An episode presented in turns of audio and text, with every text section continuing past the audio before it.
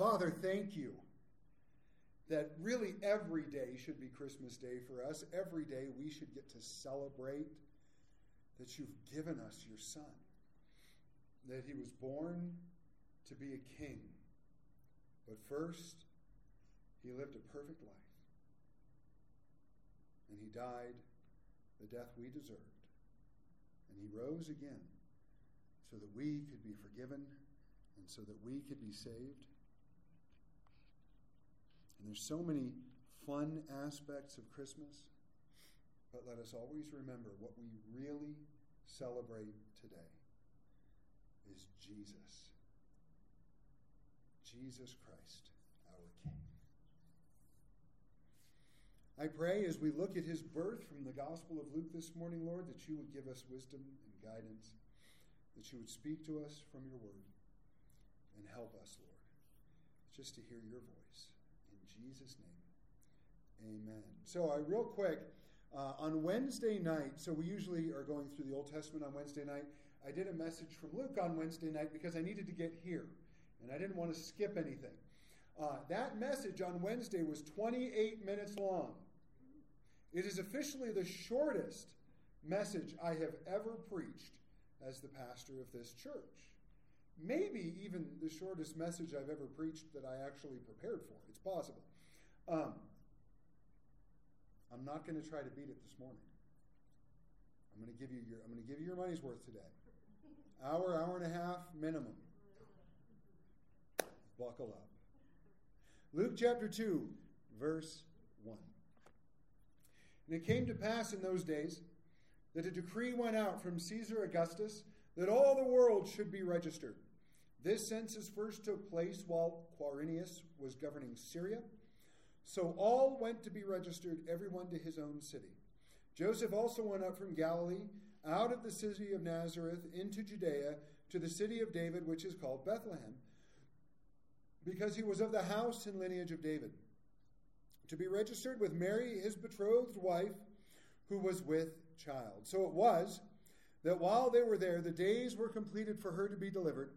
And she brought forth her firstborn son, and wrapped him in swaddling cloths, and laid him in a manger, because there was no room for him in the inn.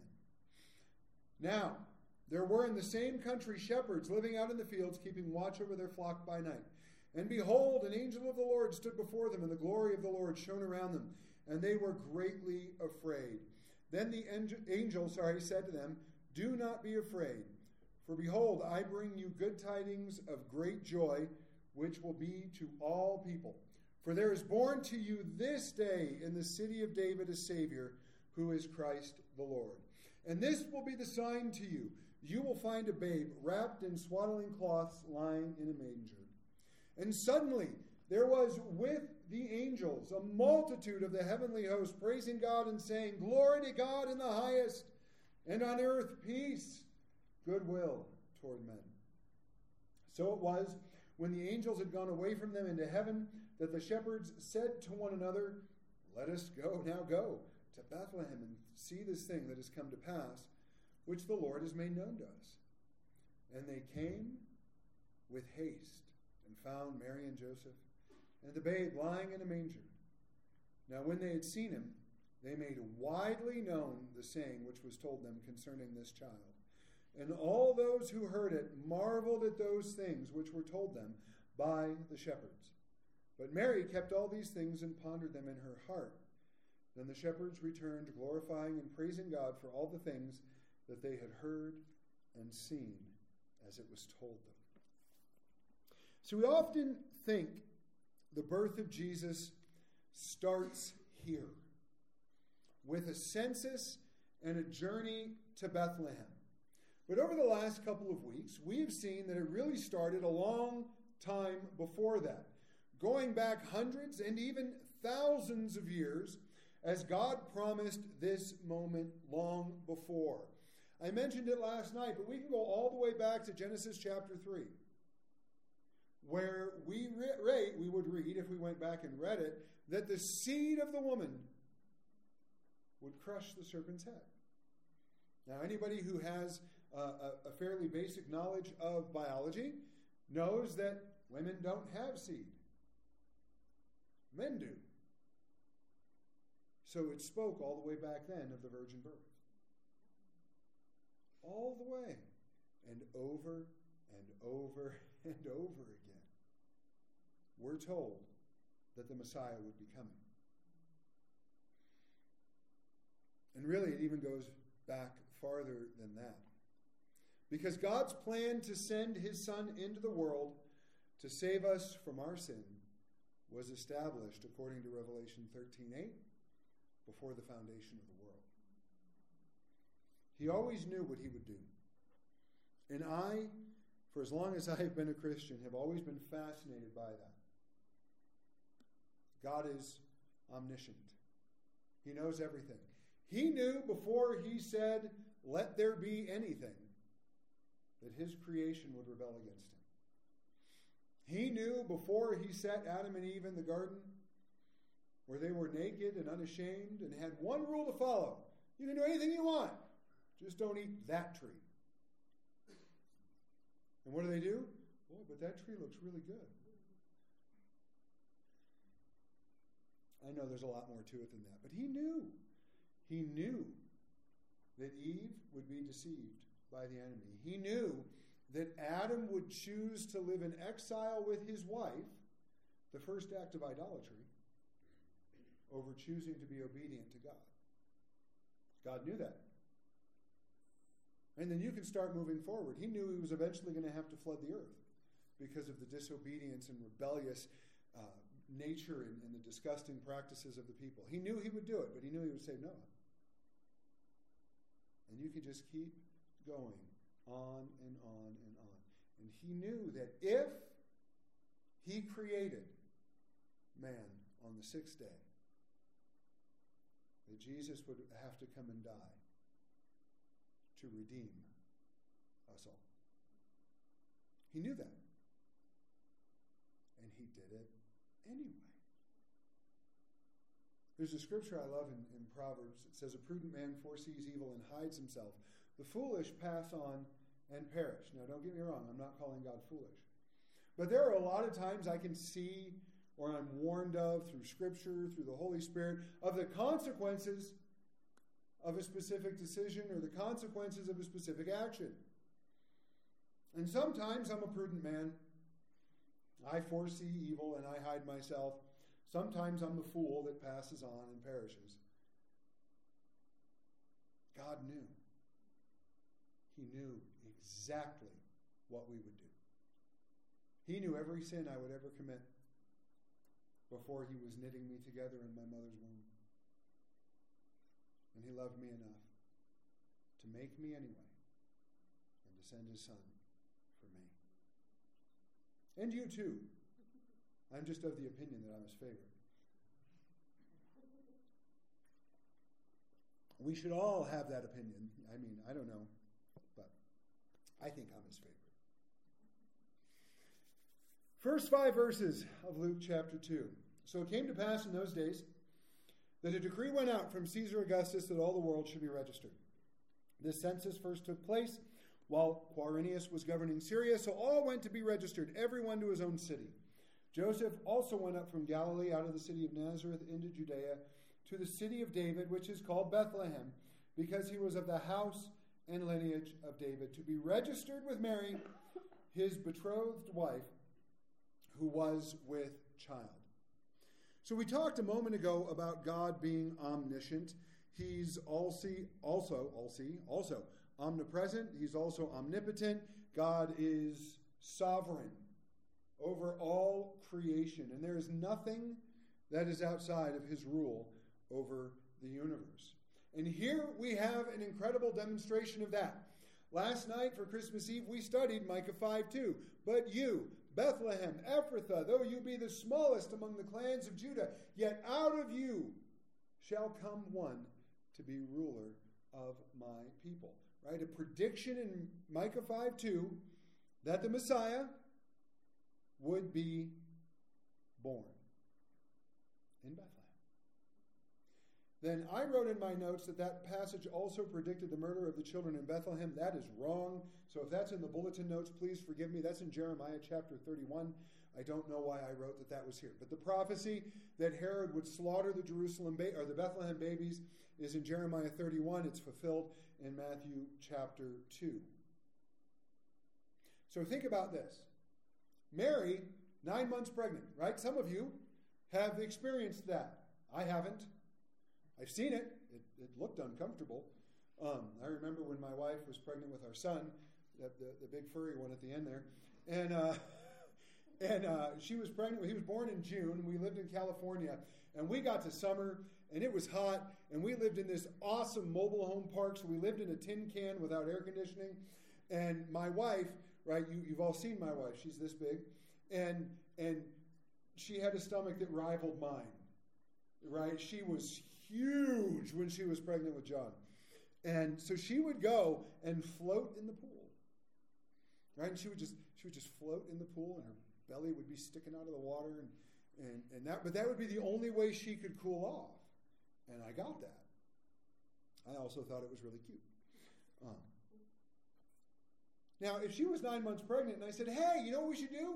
We should go for an 80 mile walk. Right? Right? Which, which, which, yeah, that sounds like a great idea. Let's walk to the beach. I, I, I would be alone now and have no other children. Most likely. Right? No, that it would have never made sense for Joseph and Mary to travel when she was that pregnant, especially the way people traveled back then. Right? We often see the pictures of Joseph leading a donkey into Bethlehem. We don't know that they could afford that. We know Jesus rode into a donkey when he presented himself to the nation of Israel. But there's nothing in here that says Mary was riding a donkey, just that they went. So the possibility exists that she walked. You wouldn't do that. But God, well, he had a problem, didn't he? God doesn't really have problems. But in Micah 5 2, he said that his son would be born in Bethlehem. And they weren't there, they were up in Nazareth. So he said, You know what I'm going to do? I'm going to move the hand of an emperor so that my will will come to pass. So one day, Caesar Augustus, we're going to talk a little bit more about him in a moment, but he was hanging out doing whatever Caesars do, probably killing people for no reason and, and, and drinking excessively. And he said, You know what? Let's count the Jewish people. That seems like a good idea. Anybody got any? Right, go go tell them that we're going to count the Jewish people. And so the message went on its way, arrived at just the right time, so that Joseph and Mary go, "Oh man, we got we got to get to Bethlehem."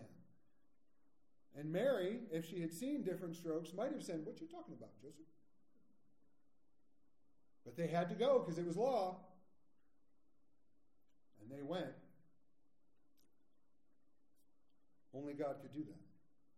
So let's just do a little bit of background here. Caesar Augustus, he was also known as Octavian, and he was the first true Roman emperor. And he reigned from 7 BC until his death in 14 AD. So his rule is Caesar, boy, that fits our time frame pretty well, doesn't it? Well, then we have this guy named Quirinius. I think his parents didn't like him. Um, and a lot of people have problems with Quirinius being named here, and this is why. Because Quirinius governed, governed Syria starting somewhere around 6 AD. Well, that would be too late for when Jesus was born. However, it's really easily solved. This has to do with Greek translation because what this passage should say is before. It shouldn't say the census took place while Quirinius was governing Syria. It should read this census took place before Quirinius was governing Syria. Jesus was born before 6 AD. Woohoo! There's no contradictions in the Bible. There's always a good answer for that. So they went up And he went up to be registered with his betrothed. And we have talked about this several times, but it is worth mentioning again his betrothed wife. You had to go to your hometown to be counted, right? They didn't have the internet back then, or you could mail in your census thing. Um, and betrothed means in that time that they were engaged and they were legally bound, but they had not yet been officially married. There had been no ceremony, there had been no sexual union. Right? You go back and you read Matthew. Joseph, man, what a guy. Finds out his wife's pregnant, and he's like, I didn't do it. Well, I think I'll just I'll tuck her away so she doesn't get stoned to death. And the angel says, No, the Holy Spirit did it. Hang on to that one. Joseph says, Okay. Got more faith than I do. What happens? Verse 6. So it was that while they were there, the days were completed for her to be delivered. And she brought forth her firstborn son, and wrapped him in swaddling cloths, and laid him in a manger, because there was no room for them in the inn. While in Bethlehem for the census, she was in labor. I'm guessing, just me, one of the things they tell you to do when you're nine and some months pregnant and you know the baby's just being stubborn is you go for a walk. Right? They say eat spicy food, go for a walk. Uh, in our case, watch Star Wars: The Empire Strikes Back. Well, she was already in labor, but I figured I'd get him hooked on it early. It worked. There's a really good chance that by the time she got there, she was already in labor. I'm sure a walk that long would probably uh, would help move things along. And so she brings forth her firstborn son. This is a fulfillment of what Gabriel said would happen in Luke chapter 1. And I think it's interesting that it says that he is her firstborn son. Mary had at least six other children. If you go to Mark chapter 6, verse 3, you don't have to right now, but in Mark chapter 6, verse 3, her four other sons are named, and daughters, plural, are mentioned. So she had at least six other kids. She wrapped him in swaddling cloths and laid him in a feeding trough because there was no room for them in the inn. And of course, this would make sense. Even though Bethlehem was a small town, over the previous 20, 30, 40, 50 years, probably been a lot of people who had been born there and moved, like Joseph. And so they all came back to be counted. And you know, you didn't have Expedia back then, or, or, or Airbnb or Vrbo or whatever it was. You know, Joseph wasn't heading down the, the, the desert, whatever, with his phone going, hey, I found this great little two bedroom, one bath, you know, uh, cottage. Should, should I book it? You got there and you hoped you found a place to stay. And as we read this account in Matthew chapter 2, the Magi or wise men, they actually came about two years later.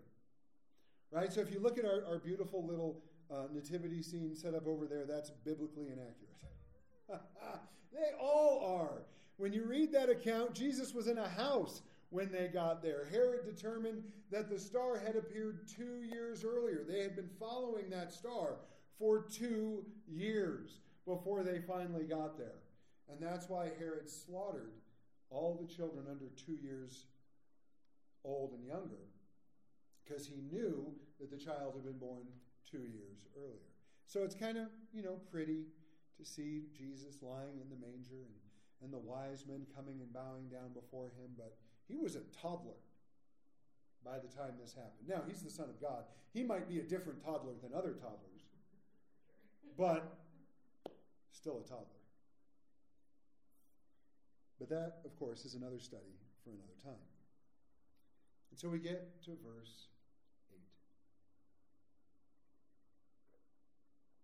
Now there were in the same country shepherds living out in the fields, keeping watch over their flock by night. And behold, an angel of the Lord stood before them, and the glory of the Lord shone around them, and they were greatly afraid. Then the angel said to them, Do not be afraid, for behold, I bring you good tidings of great joy, which will be to all people. For there is one born to you this day in the city of David, a Savior, who is Christ the Lord. And this will be the sign to you.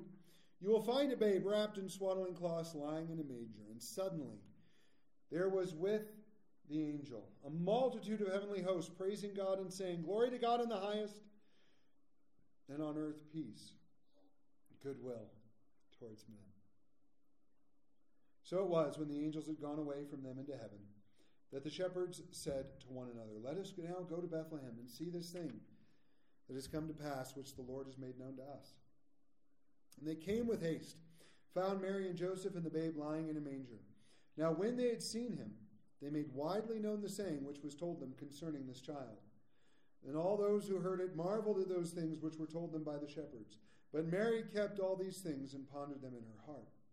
Then the shepherds returned, glorifying and praising God for all the things that they had heard and seen it was as it was told them. I want you just real quick before we really move forward into this section to look at the language surrounding Jesus' birth here. She brought forth her firstborn son. Right? Simple. There is born to you this day in the city of David a Savior, who is Christ the Lord. Oh, it's a little more profound, it seems. You'll find him lying in a manger in swaddling cloths. One of the things that has always fascinated me about Jesus' crucifixion, and I know I'm jumping way ahead, but whenever we read the account of Jesus' crucifixion in the Gospels, it's simple. And they crucified him. Right? They crucified him. Three simple words that have astounding meaning. She brought forth her firstborn son. She wrapped him in swaddling cloths. There it is. But can we even, I don't know about you, I already know I can't.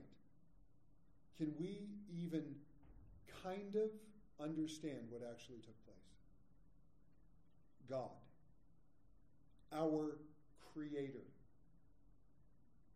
Right? In the beginning was the Word, and the Word was with God, and the Word was God, and all things were made through Him, and nothing was made that was not made through Him. He is our Creator. He is eternal. Jesus, as part of the Trinity, Father, Son, and Holy Spirit, is omnipotent, is omniscient. He is sovereign. He is the King of the universe. He is God above all gods, Lord above all lords. And the plan was well, I'll go as a baby. All have to wear diapers. All have to learn how to walk. All have to learn how to be obedient to my parents. All have to suffer the loss of my adopted father at some point. I'll have to go through the ridicule of my siblings. I'll get a job. I'll take care of my mama. Yeah, that sounds like the plan we should go with. I don't know about you. Were I the king of the universe? That's probably not the plan I'm going with. That right? That's why I'm not God, and you should all be very thankful. But that that's the thought process that went into this. Then let's just try to figure out the mechanics of it. We know, again, if you've gone through some kind of basic biology, we all know where babies come from. The stork brings them on Christmas Day. But here we have the only time in human history that that didn't happen. The only child ever born where the egg wasn't fertilized like all of us were. How? How did the Holy Spirit take God and put him as an embryo into Mary's womb. I got five bucks for anybody who can explain that. Five bucks. Well, I guess I could offer like 10,000 because ain't nobody going to be able to explain it. We don't know. But look at what he did. And he did it for you, and he did it for me. That is incredible. That's why I say we should celebrate Christmas every day. Now, this last section is titled The First to Worship Jesus. Because there are many who think the wise men from the East were the first ones to worship Jesus. That is not true. Now, we're talking about after his birth, because the first one to actually worship Jesus um, was Elizabeth and John the Baptist. And we talked about that uh, a couple weeks ago. But after he was born, the first to actually bow down before him, we have the angels announcing his birth, and then we have the shepherds seeking him out and bowing down. Now, again, if I was a king and I was coming into a new country, would I pick, you know, the, the lowest of the low in that culture to come and worship me? Or to come and receive me? No, I'd want the red carpet and I'd want the, the military and I'd want, you, you know, pomp and circumstance and I'd want a big meal and I'd want the leadership of that country to welcome me and, and show that they respected and honored me. And in all of this planning, Father maybe asked Jesus at some point and said, Well, who should we tell first? Oh, why don't we pick some shepherds? Why don't we pick some shepherds? Because after all, if we go back to Micah chapter 5, Jesus came to shepherd his people. And so he chose to have the angels, who were his servants, to go to the shepherds first. So the angels appear to the shepherds in the field. The glory of God shines around them. I can only imagine what this looked like. They bring good tidings of great joy to all people, for Jesus Christ the Savior was born in Bethlehem. They tell the shepherds how to recognize him. And then they are joined by a multitude of their fellow angels and they break into song. We were talking about this. Anybody ever seen the movie Enchanted? Great movie um, with Patrick Dempsey and Amy Adams and Idina Menzel and a few others. Anyways, they just released a sequel on Disney Plus that we haven't watched yet. Beside the point. But it's making fun of Disney princess movies. That's what this whole movie does. And there's this one scene where she's walking through Central Park in New York and she comes across this guy. She sings a line to a song and he goes, Oh, the, the guy goes, Oh, you're, you're going to sing. Then this other guy starts singing a song and he goes, well, well, he knows the song too. And later on, there's all these people singing and dancing. Is how do all these people know this song? They were they were teasing. I'm, I'm of the opinion uh, that this was planned. That's all I'm getting at. Is that the angels are like, all right, his birth is coming up. We got to get this song ready because we're going to be singing to the shepherds pretty soon. Glory to God in the highest. Doxa theos hupistos. All glory, honor, praise, and worship to the supreme God over the highest heavens. Right? Glory to God so much more. So much more. Doxa theos hupistos. All glory, honor, praise, and worship to the supreme God over the highest heavens. And on earth, peace and goodwill towards men. In Greek, it's Irene Eudokia, or something like that. Peace, quietness, rest, to set at one again, to have satisfaction, delight, kindness, and purpose. Just like we talked about shalom last night, meaning so much more than just peace. Getting down to the point where a person is wholly, W H O L L Y, wholly well or complete in the peace of God. This word here for peace, Irene, uh, peace, quietness, rest, set it one again. Delight, kindness, and purpose reflects the same idea. John 10, 9 and 10. I am the door. If anyone enters by me, he will be saved and will go in and out and find pasture. The thief does not come except to steal and to kill and to destroy. I have come that they may have life and that they may have it more abundantly. Just beautiful. Glory to God in the highest. Now we see the shepherd's response.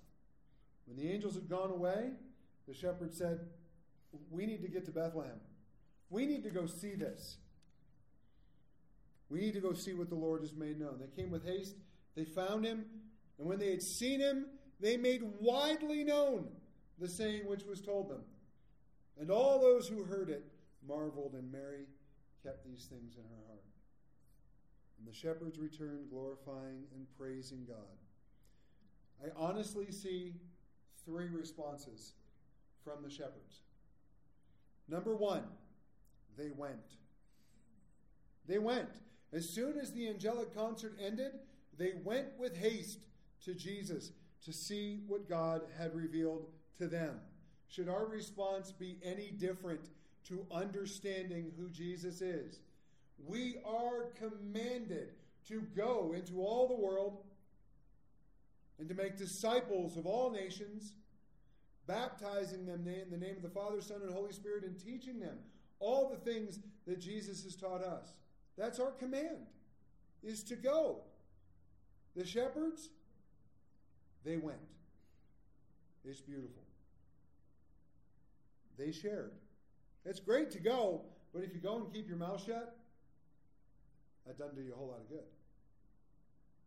There's a, a saying that goes around that says, Preach the gospel at all times, and if necessary, use words. You ever heard that? Yeah, it's dumb. Sorry if you really like that statement. I hate to burst your bubble, but it's a dumb statement. Yes, the way we live our lives should reflect our salvation, should reflect the holiness and righteousness that we have in Jesus Christ, should reflect our growth in Him and our being conformed to His image day by day. Absolutely.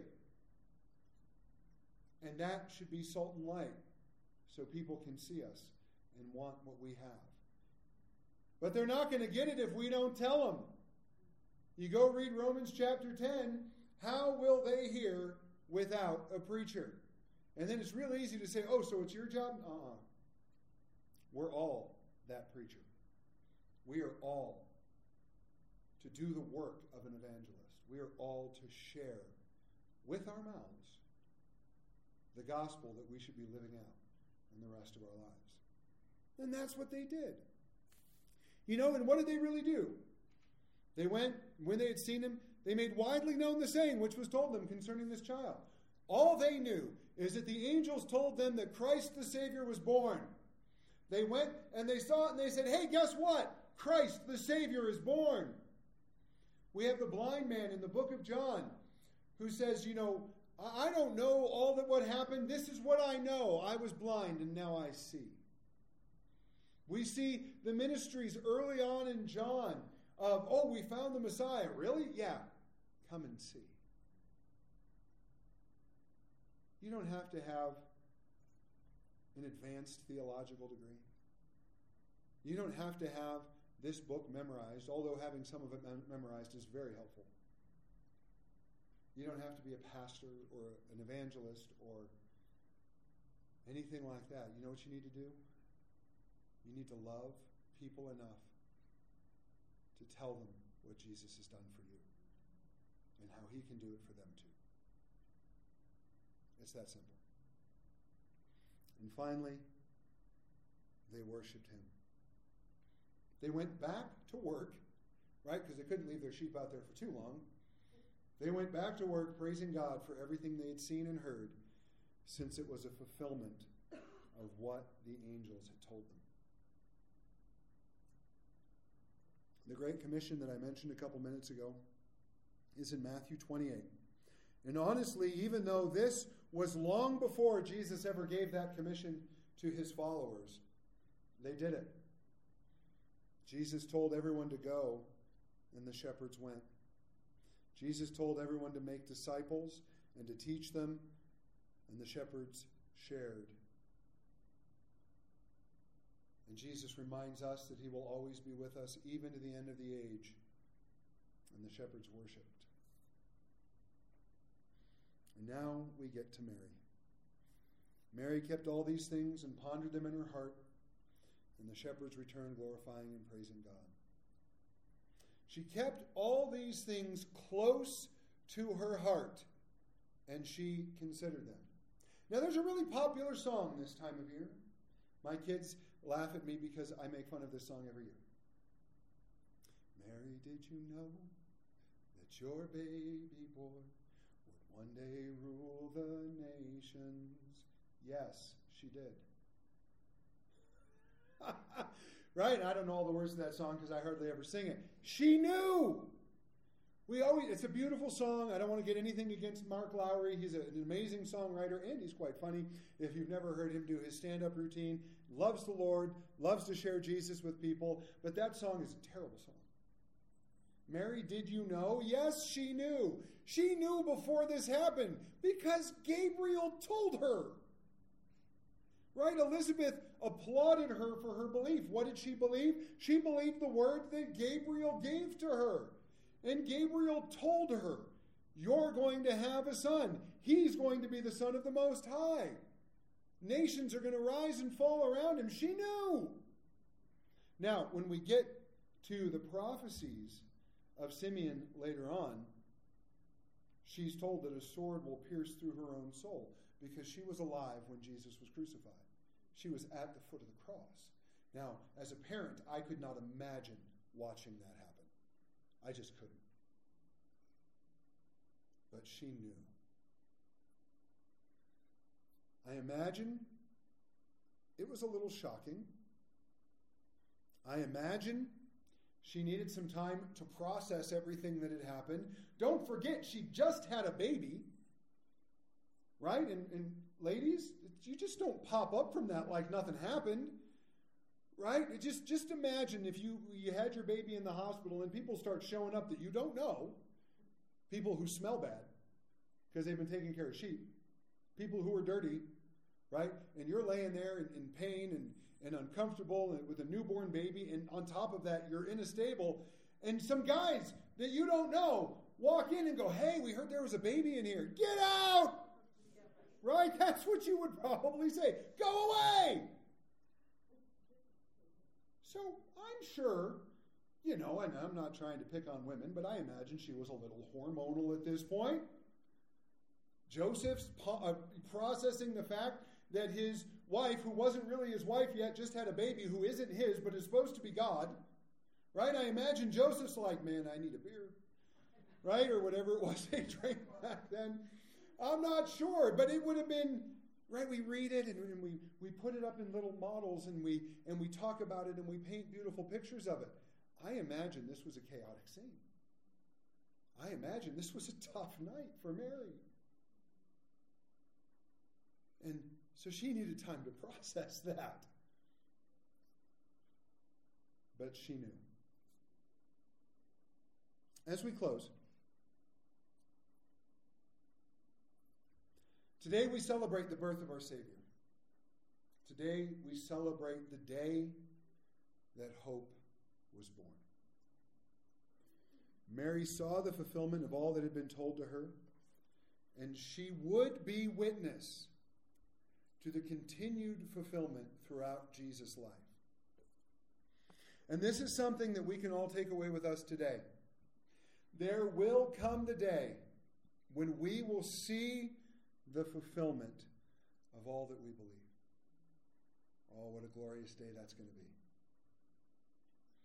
We celebrate Jesus because in him is the promise and hope of eternal life. In him is our future, both here on earth and on into eternity. We celebrate Him because He is our life and He is our salvation. And also, I think we need to be like the shepherds. We need to go where God tells us to go.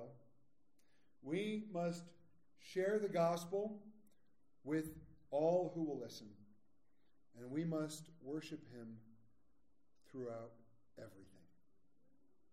May we keep all of this in our hearts and consider all that it means to us as we celebrate Jesus this Christmas.